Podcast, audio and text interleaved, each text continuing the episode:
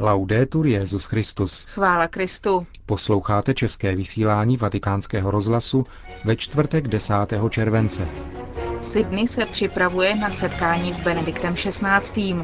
Arcibiskup Ravázy v rozhovoru pro vatikánský rozhlas popisuje okolnosti projektu souvislého čtení Bible v italské televizi. V rubrice O čem se mluví uslyšíte komentář nazvaný Anglikáni na rozcestí. To jsou hlavní témata našeho dnešního pořadu, ke kterému vám přejí příjemný poslech Markéta Šindelářová a Milan Glázer. Zprávy vatikánského rozhlasu. Sydney. Méně než 48 hodin dělí Benedikta XVI. od začátku deváté apoštolské cesty, dosud nejdelší v jeho pontifikátu. Jak je známo, první dny desetidenní cesty papež stráví v soukromé rezidenci. Poté ho přivítají zástupy mladých věřících, kteří se do Sydney sjíždějí z celého světa na 23. světové dny mládeže. Australská metropole se už v těchto dnech stává epicentrem setkání mnoha skupin z různých národů, které pomalu zaujímají prostory pro ně vyhrazené. Z místa telefonuje zpravodaj deníku Avenire Mimo Muolo. Sydney se odělo do barev Světových dnů mládeže. Oficiální žluto-červené logo najdete prakticky na všem a od včerejška k ním začaly přibývat stále početnější skupinky mladých poutníků, kteří s dvoubarevnými batůžky od organizátorů proudí ulicemi města a vzbuzují pozornost kolem jdoucích. Také místní noviny po měsíci polemik o nákladech této akce dali konečně prostor mladým sjíždějícím se z celého světa. Australská metropole se připravuje na setkání s papežem a organizuje sérii setkání náboženských i kulturních, které budou předcházet hlavnímu programu. Do místní katedrály budou zítra přineseny ostatky blahoslaveného Pier Georgia Frasátyho a od neděle 13. začnou velká setkání národních komunit, skupin nebo hnutí, jako jsou například neokatechumenát, přátelé františkánů, skupin s ignaciánskou spiritualitou a další. Obzvláště očekávaným bodem programu je Viva Agora, kterou připravuje sekce pro pastoraci mládeže při italské biskupské konferenci na 16. července. Na Viva Agora se ale při příležitosti Světových dnů mládeže bude hovořit mnoha různými jazyky, aby byla vyjádřena společná víra v Krista. Referuje zpravodaj deníku Avenire mimo Molo přímo z místa konání Světových dnů mládeže. Arcibiskup Sydney kardinál Pell označil v rozhovoru pro agenturu Fides Světové dny mládeže za velkou příležitost a odpověď na otázky mladých. Doufám, že víra našich mladých, mladých celého světa, tu bude posílena a že mladí přijmou Krista jako střed svého života, říká. Na setkání přiletí z mládeží své diecéze také brazilský biskup Monsignor Filippo Santoro. Moje diecéze Petropolis není vzhledem k proporcím Brazílie nějak velká, ale přiletí od nás 30 mladých, aby se se mnou této akce účastnili a vzhledem k velké vzdálenosti a ekonomickým obtížím se to dá považovat za velmi pěkné číslo. Z celé Brazílie se Světových dnů mládeže bude účastnit více než tisícovka lidí, což umožňuje doufat, že to bude výjimečné, velké a hezké setkání, jehož duch se pak rozšíří po celé Brazílii. Proto jsme v tuto chvíli velmi spokojeni. A potom, kromě toho, že doprovázím svou mládež z diecéze Petropolis, byl jsem také požádán, abych připravil katechezi pro skupinu mladých. Myslím, že mezi nimi mají být někteří z Tridentu. Bude to hezký přípravný okamžik. Dialog mezi biskupy, pastýři a mladými. Také v Kolíně a Torontu bylo toto setkání při katechezi velmi krásné. Měl jsem možnost jí mít v portugalštině a italštině a díky tomu jsem zakusil jednotu, krásu církve, krásu společenství s pánem v této misijní perspektivě, jak ji vytyčil Benedikt XVI. To jsou slova brazilského biskupa Filipa Santoro před odletem do Sydney. Po odmítnutí australských vstupních víz více než 600 členům větnamské výpravy mladých katolíků na setkání se svatým otcem zakusila totéž i celá výprava mladých chaldejských křesťanů z Iráku. Kromě obav kvůli bezpečnosti je důvodem neudělení vstupních víz zejména strach australských úřadů z toho, že by seminaristé a kněží žádali o politický azyl. Znemožnění účasti mladým Iráčanům na světovém setkání mládeže způsobilo velký smutek.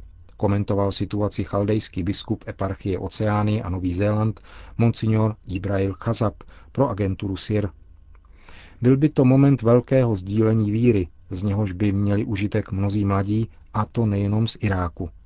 Bohužel zřejmě politické důvody tomu zabránili. I přesto však Irák zastoupen bude, a to emigranty žijícími v Austrálii, Spojených státech a Evropě. V Sydney jich bude přítomno kolem 700. Na letošní podzim plánuje italská veřejnoprávní televize pořad zvaný Bible ve dne v noci. Jde o přímý televizní přenos četby písma svatého, kterou zahájí Benedikt XVI. a po něm se vystřídá více než tisíc lektorů, také z řad známých osobností kultury a veřejného života. Četba se bude konat v římské bazilice svatého kříže Jeruzalémského ve dnech 5. až 11. října. Půjde tedy o postupnou četbu 73 knih, z nichž se skládá celé písmo svaté. O chystaném projektu hovoří předseda Papežské rady pro kulturu arcibiskup Gianfranco Ravázi, jež patří mezi organizátory celé akce. Noi siamo attraversati nell'interno della nostra esperienza quotidiana. V rámci naší každodenní zkušenosti jsme se setkali s miliony a miliony slov, která se stále více stávají spíše šumícím podložím. Nenesou žádné sdělení a většinou jsou jenom určitým druhem lomozu. Tato akce má vést k návratu k velkým slovům. Je to zajisté typ akce, které se čas od času konají, Stačí vzpomenout například pořad, který v Itálii připravuje Roberto Benini, který přednáší Dantovu božskou komedii.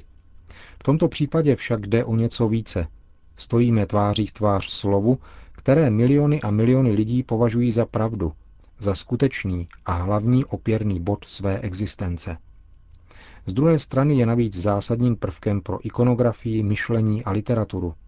Mohli bychom říci, že velká část kulturních dějin západu by byla bez písma nepochopitelná.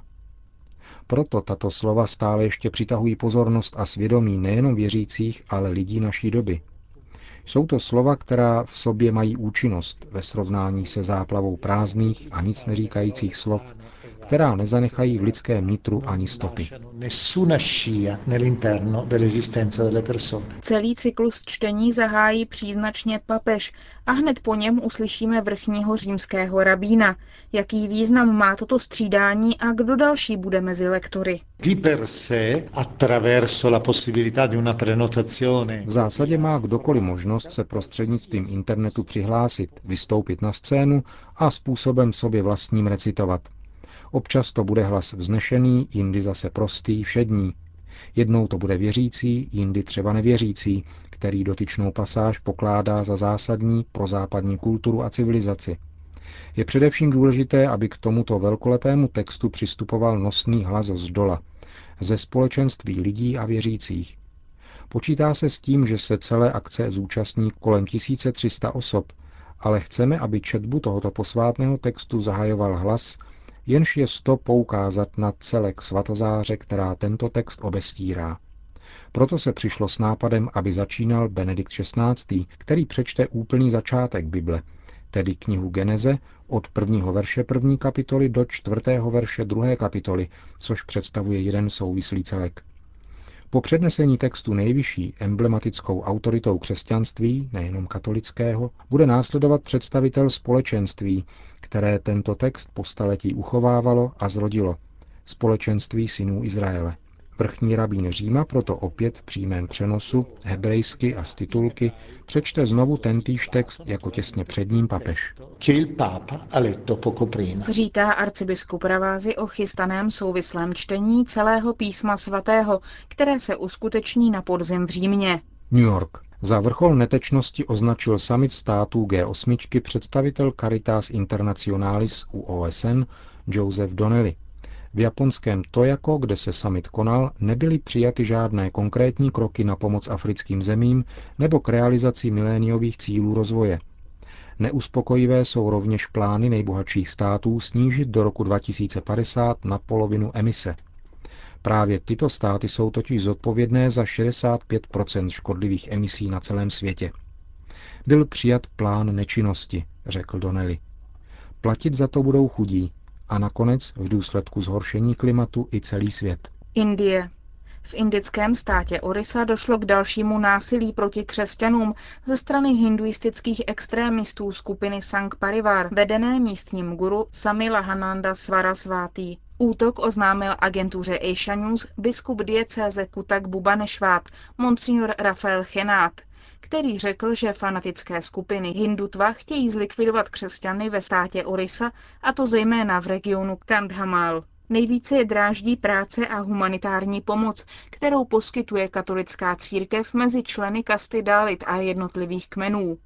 Před několika dny vyplenili rezidenci a kostel jezuitů a byl také zničen protestantský dětský útulek Bagan Ashram. Momentálně je celá zóna izolována a obyvatelstvo v panice. Nepokoje a pogromy na křesťany trvají v této oblasti už více než deset let. O čem se mluví? Anglikáni odtěli své katolické kořeny a potvrdili svou identitu jako protestantská církev. Zda bude patřit spíš mezi liberální nebo konzervativní protestantské denominace, se teprve ukáže.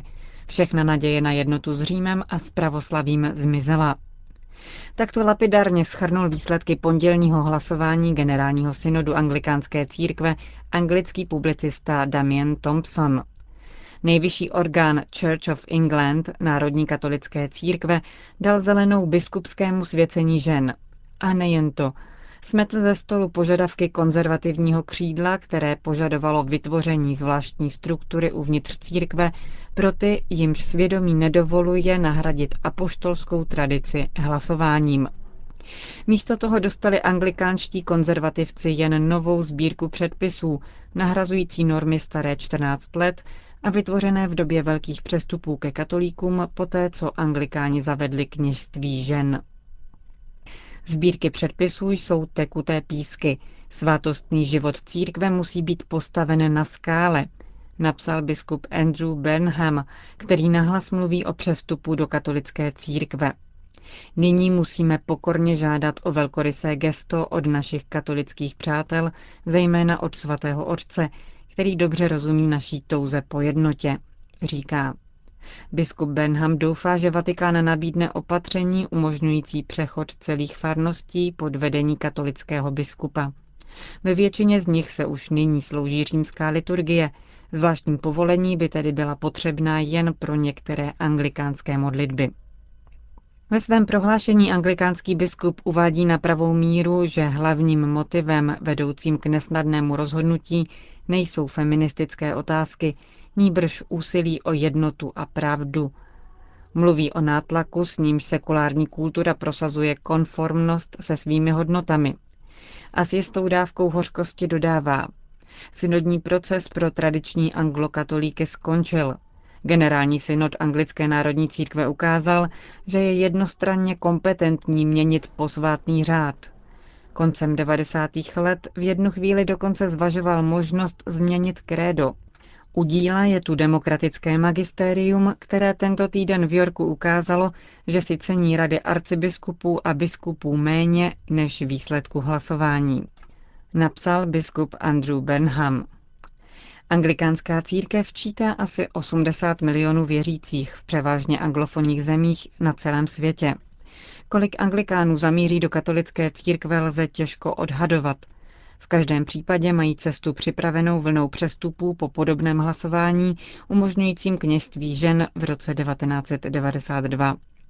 Ženatí kněží, kteří tehdy odešli, pokračují dál ve své službě. Naopak na biskupskou službu budou muset zřejmě rezignovat ženatí biskupové, mezi něž patří i zmíněný biskup Bernham. Jak v římské církvi, tak u pravoslavných je totiž v případě ženatých mužů zapovězena.